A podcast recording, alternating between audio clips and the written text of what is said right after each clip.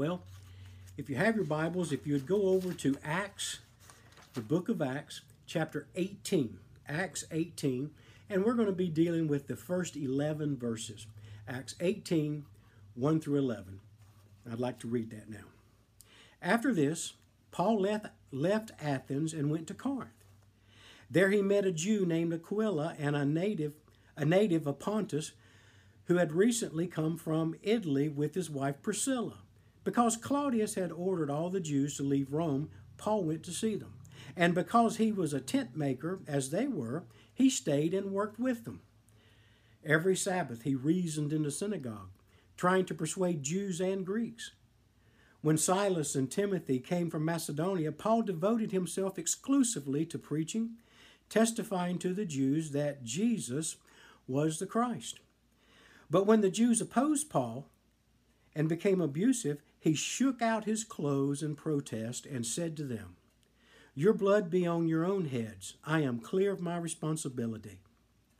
From now on, I will go to the Gentiles. Then Paul left the synagogue, and he went next door to the house of Titus Justus, a worshiper of God. Crispus, the synagogue ruler, and his entire household believed in the Lord, and many of the Corinthians who heard him believed and were baptized. One night the Lord spoke to Paul in a vision Do not be afraid, keep on speaking, do not be silent, for I am with you, and no one is going to attack and harm you because I have many people in this city. So Paul stayed for a year and a half teaching them the Word of God. Words that was spoken by Abraham Lincoln says this I am now the most miserable man alive. Whether I shall ever be better, I cannot tell. Well, these words were spoken by Abraham Lincoln following a, a, a series of failures in his life, and that had just cast him in, in, into a, a pit of despair. And they certainly illustrate the fact that nearly every one of us gets discouraged on occasions. You are, you are a rare person if you never get down in the dumps. You are rare if you never lose your enthusiasm for your job or for schoolwork or for your marriage or Sunday school class or life in general. In fact, the more successful you are, the more vulnerable you are to discouragement. You see, anxious people, they set high goals for themselves, and when they fail to reach those goals, that's discouraging to them. Now, one of the things we probably need to understand is there's a big difference between depression and discouragement. You see, depression is a prolonged melancholy, usually brought about by a series of events. Discouragement is a temporary loss of enthusiasm for a particular project. Like discouragement focuses on a goal that seems unattainable for whatever the reason, and some temperaments are more prone to discouragement than others. You know, some people, they hardly ever get discouraged. Others, they struggle with discouragement frequently. But the most important factor is this it's not how often you get discouraged, but how you handle it. You know, do you per- persevere? Do you tenaciously work it through to victory? Or do you just bail out and quit? So, how do you handle it when it comes along? Like Abraham Lincoln, the Apostle Paul knew what it was like to be discouraged. In 2 Corinthians, the first chapter, verses 8 and 9, it says, We do not want you to be uninformed, brothers, about the hardship we suffered in the province of Asia. We were under great pressure, far beyond our ability to endure, so that we despaired even of life. Indeed, our hearts we felt the sentence of death. But this happened that we might not rely on ourselves, but on God, who raises the dead. We're not really sure when that experience of despair hit the Apostle Paul, but it certainly seems fit um, to fit into this time frame when he was in, when he came to the city of Corinth here on his second missionary journey. I know in 1 Corinthians, the second chapter, in verse 3, it says, I come to you in weakness and fear and with much trembling. You see, a little backstory here. Paul had just been driven out of Macedonia by his, his opponents. He had been blandly tolerated by the intellectuals in Athens, and now he, he came timidly to Corinth. His, self, his self-esteem may have been low. His confidence may have been shaken. He may have been discouraged at this point in his, in his ministry. And then we see that God appeared to Paul in a vision to encourage him.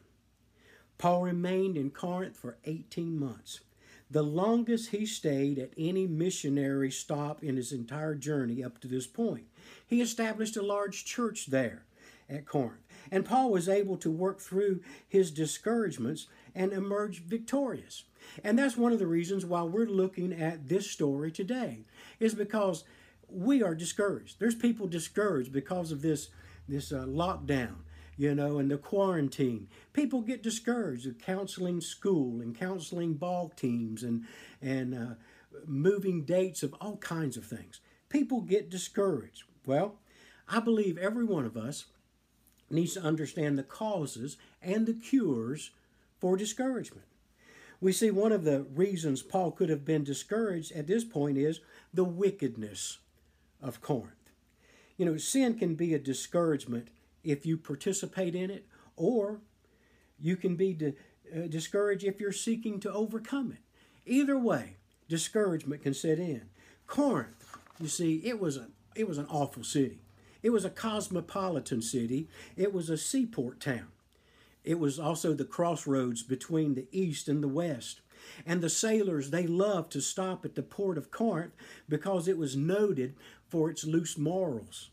You know, they had um, they had a temple to the goddess Aphrodite, attended by a thousand prostitutes there. In fact, the phrase to live like a Corinthian was synonymous with hedonism in that day, kind of the pursuit of, of pleasure. Um, well, Paul came to this city, he came to preach the gospel of Jesus Christ. He wanted to tell these people that, that Christ wants to forgive their sin and to give them real life. In other words, he wanted to share the good news with them, but that would require repentance and a change of lifestyle. It would require controlling of their self their sinful, selfish appetites. And when he saw these pleasure seeking, indulgent people of Corinth, he could have felt a sense of futility about his mission there. you see, anytime you have a task in which you feel like your responsibility is greater than the resources, then the seedbed for weeds of discouragement is created. You know, when you feel like that your responsibilities are greater than your resources, it's just a seedbed for the weeds of discouragement to, to grow. A second reason for discouragement Paul may have been discouraged because of loneliness. If you remember, Paul was rushed out of Berea because his enemies sought to kill him. He left his traveling companions Timothy and Silas behind. He went to Athens alone, and now he's come to Corinth alone. And if you're alone for any period of time, that's fertile soil for discouragement too. Charles Schulz in Peanuts, he defined loneliness as being alone when you don't want to be.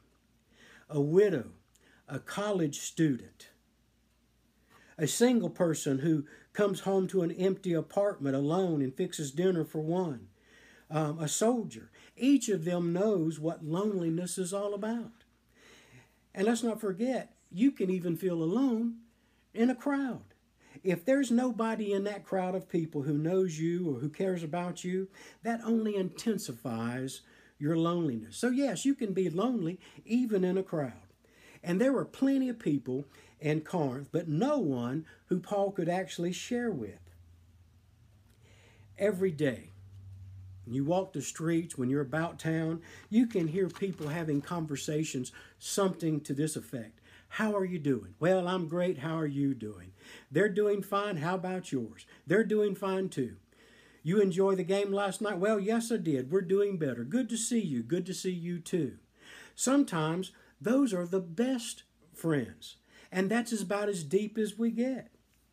You know, if all we have is surface relationships, that's discouraging because we're never able to relax and just be ourselves. We're never uh, we never have the assurance that I'm accepted just as I am. So we have many layers around us to protect ourselves, and it takes a while to peel those layers away. If we never ever develop a deep enough relationship with other people to relax and let them see ourselves as we truly are, if we always have to put on the happy face and be up and give good advice, then that just intensifies the loneliness. Third reason for discouragement Paul could have been weary. Now, judging from Paul's itinerary on his second missionary journey, he could have been emotionally and physically exhausted. Think about this Paul traveled 2,000 miles, 1,500 of those miles he walked. This would be like walking from Columbia to Disney World and back in a year. And when you travel, you know as well as I do, you eat at different places, you sleep in different beds, you maintain a different schedule, and it's exhausting when you're on vacation. How many of you, when you've ever come back from vacation, you say, Man, I need a vacation from my vacation? You know, that just happened. Vacations are exhausting. Well, Paul's health was not at its best, and he was not even on vacation. Every place he went, he suffered pressure. The stress of opposition and the financial pressure, the pressure of trying to preach the gospel wherever he went. He was under a massive amount of pressure. Was Dr. Thomas Holmes and his colleagues at the University of Washington developed a, a famous stress test. And they originally did their work for the military to correlate the connection between pressure and disease. They related the severity of, of different problems that people had. Um, and in this, this rating, it was able to tell them um, how bad someone may end up being. Well, for an example, the death of a spouse was 100 stress points. Divorce was 73 stress points. A jail sentence was 63 stress points. And they said if you experience between 200 and 250 stress points in a year, the chances are that you would have a serious illness. But if you experience between 300 and 350 stress points in a year, chances are 80% or better that you would suffer an emo- emotional physical breakdown.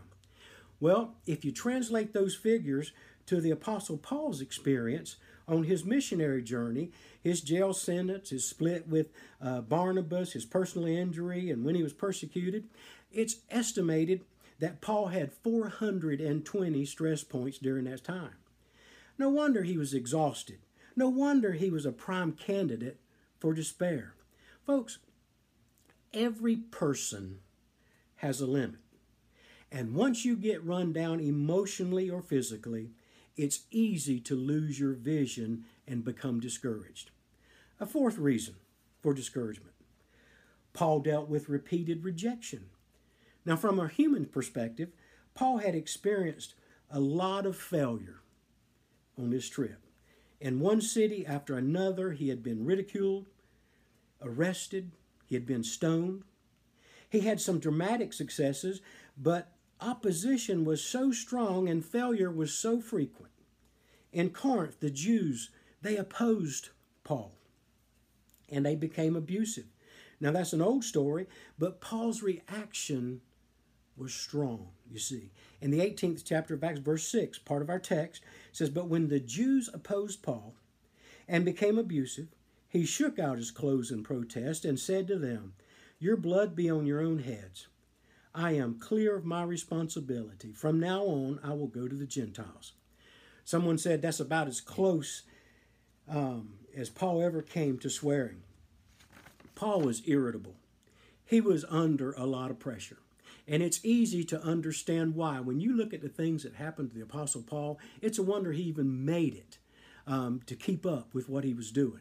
But he was irritable, he was under pressure. Now, had he been in a positive spirit and had he been rested, he might not have been so short. Don't you just get the feeling that Paul, he had had enough?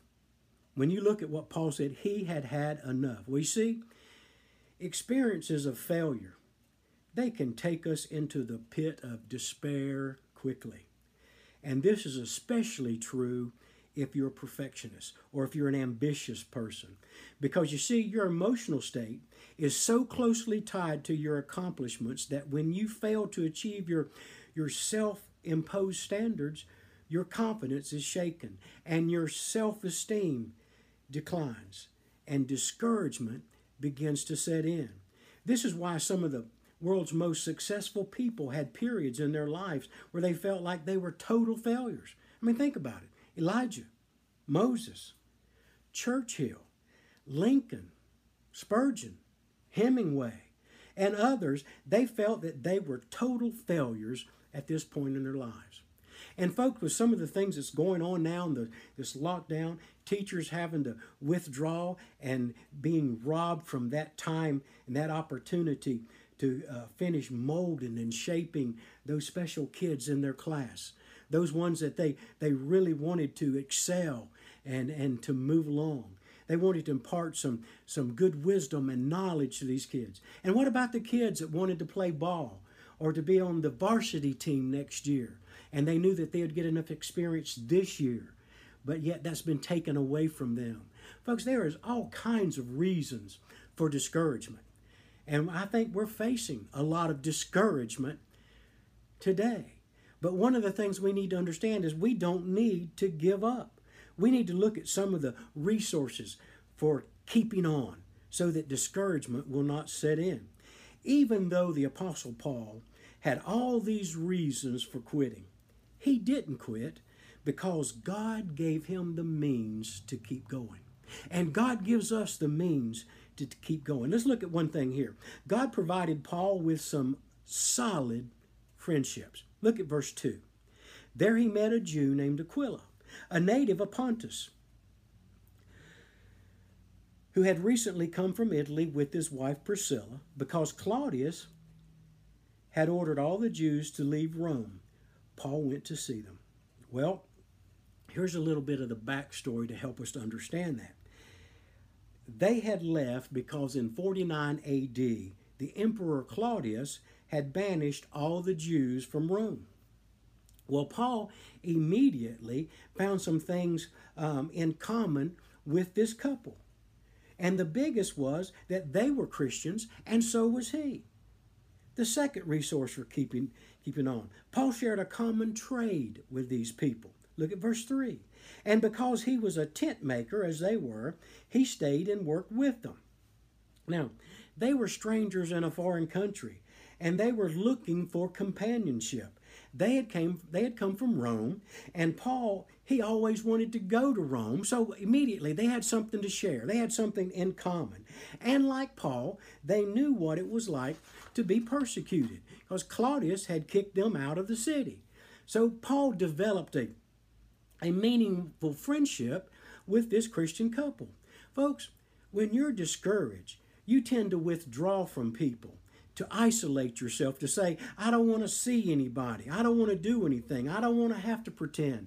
I don't want to talk to anybody. But just the opposite is needed.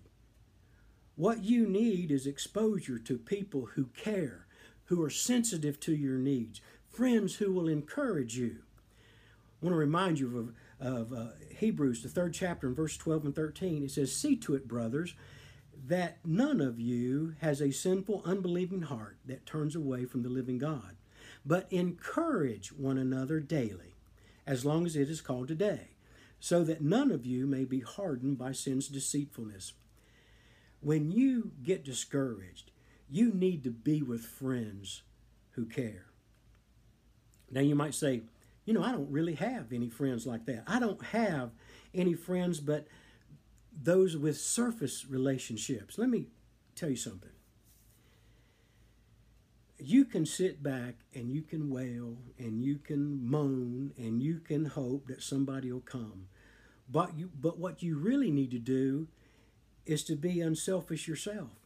Look for other people who need encouragement, who need boosting up, and go encourage them and boost them up.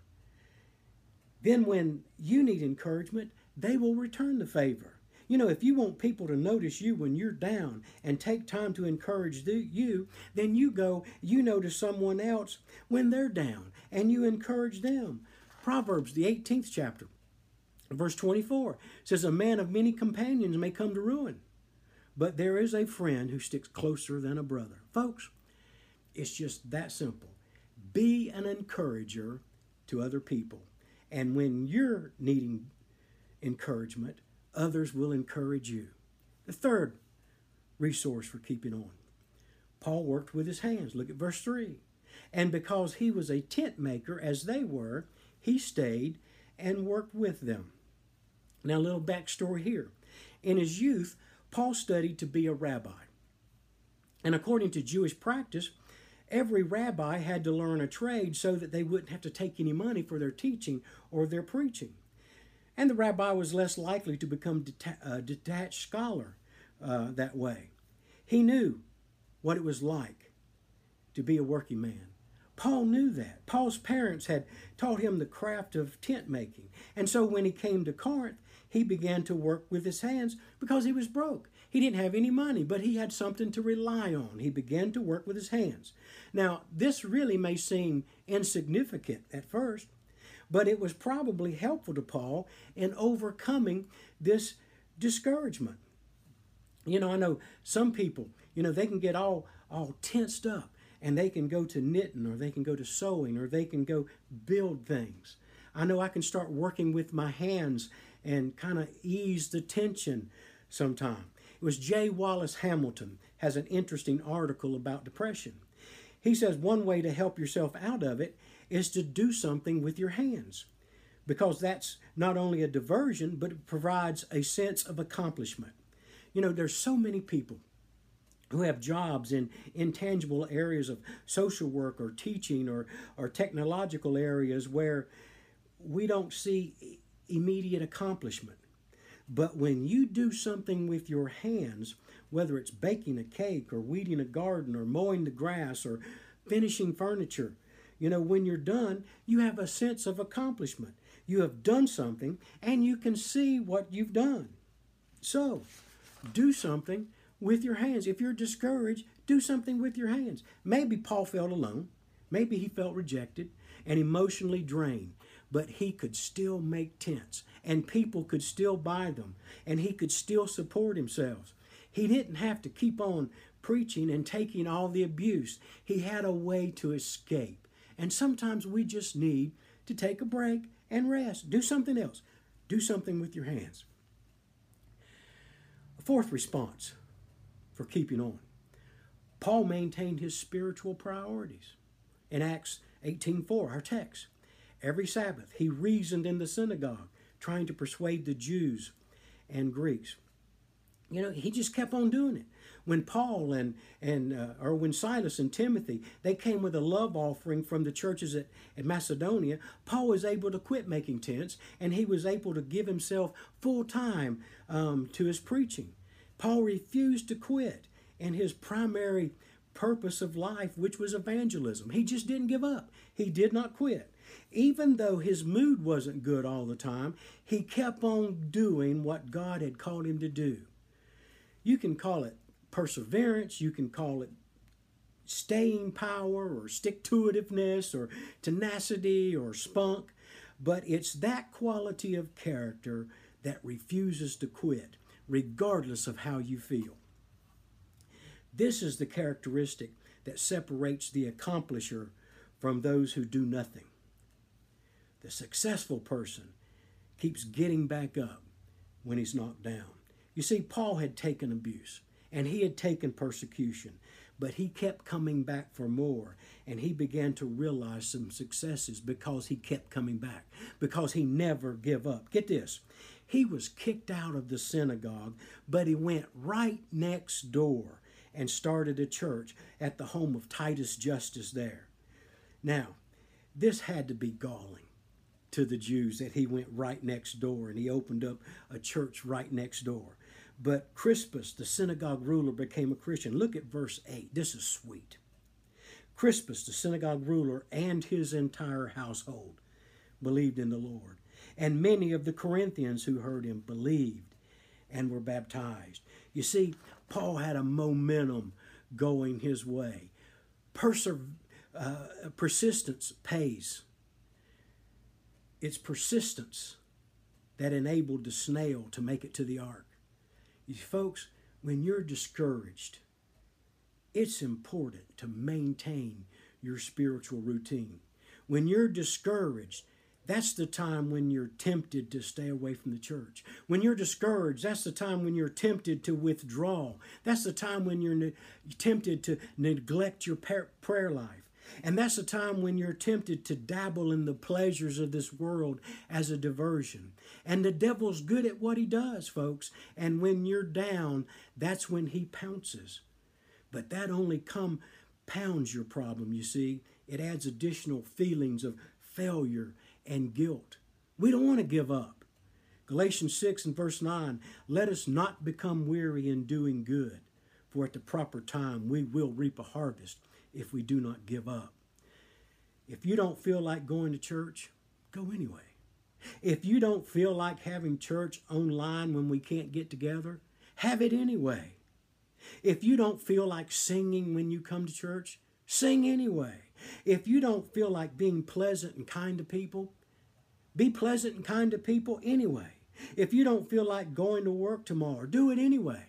If you don't feel like working hard, do it anyway. And eventually you'll find out that if you're persistent in doing what is right, your spirit will pick up. I really like what William James said, the psychologist said. He said, if you act the way you wish you feel, eventually you'll feel the way you act. Man, I like that. I'm going to say that again so you can catch that. If you act the way you wish you feel, eventually you'll feel the way you act. A fifth resource for, or, for keeping on. Paul was encouraged by God himself. Look at verse 9.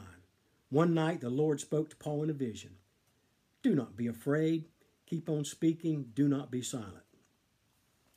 What a boost that had to be, have been for Paul to get a special message from God that way.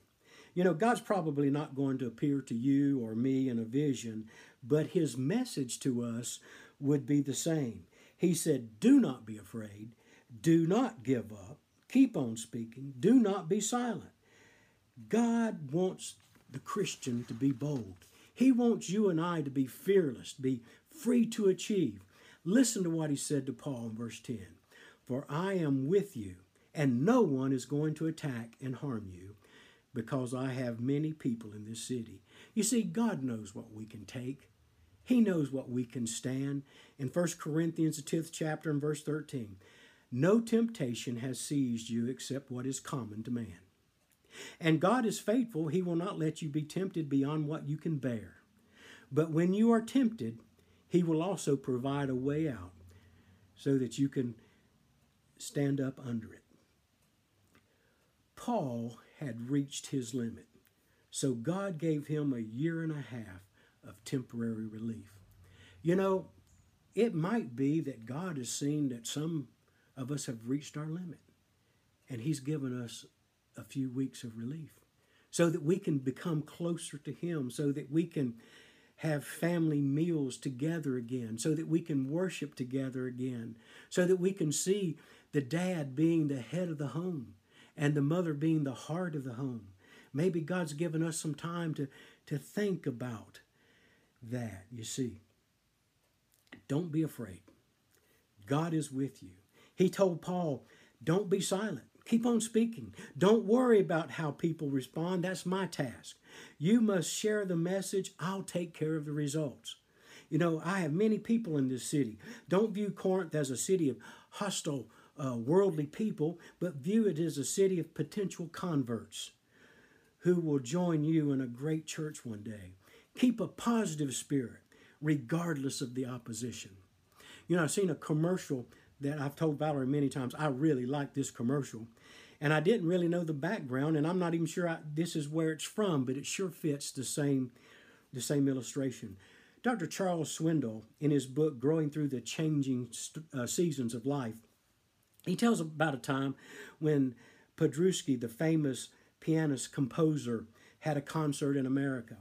And this was a social extravaganza, you know, complete with tuxedos and long dresses and the whole shebang here. Well, before the concert began, a young mother brought her nine year old fidgety child to the seats near the front. And she had brought him there against his will. You know, she wanted him to hear this great pianist and hoped that he would be inspired to practice. But while she was turned to uh, talk to a neighbor, the boy slipped out of his seat and was drawn to the platform by that beautiful ebony grand piano. And without being noticed, he just sat down, and this little nine year old boy, um, with his trembling fingers on the piano keys, he started to bang out chopsticks. Well, the murmuring of the crowd subsided when they heard the, the music that was coming from the stage, and everybody turned to the platform. And now they was kind of looking in anger and, and yelling, "Get that man out of here!" You know, uh, who is that kid? You know, what mother or what parents would let that kid go up there and and uh, embarrass himself that way? This is not that kind of place. But the great pianist was just a, a few feet off stage behind the curtain, and he could see what was going on. And quickly, he just slipped on his coat and he went out unannounced to the platform and he bent over the boy with his arms reaching around him and improvised a counter melody that harmonized with chopsticks to make it sound like a wonderful masterpiece. And as Paderewski played with this young man, he kept whispering to him, Don't stop, son. Keep going. Don't quit. Keep going. Well, folks, maybe you're hammering out some task in your life that you feel is almost futile. It seems to you about as productive as chopsticks in a concert hall. Well, I hope you will hear the words of our Heavenly Father. Don't quit. Keep going. Don't be weary in doing good, for in due season you will reap a harvest if you don't give up. So this morning, if you're dealing with discouragement, don't give up. It's not worth it. God is with you. Let's pray. Father, thank you for having your hand on our shoulders. Father, thank you for being there when we need you. Father, we want to thank you for getting our attention when we need our attention to be gotten. Father, you've blessed us in so many ways, we don't even know how to say thank you. You're so good to us. And Father, thank you for your word and the example of others. We can see that we're not the only ones having a problem. We're not the only ones that get discouraged. People from the beginning of time have been discouraged, but you've always been there for them. Father, help us to never, ever forget that. Help us never to give up. In Jesus' name.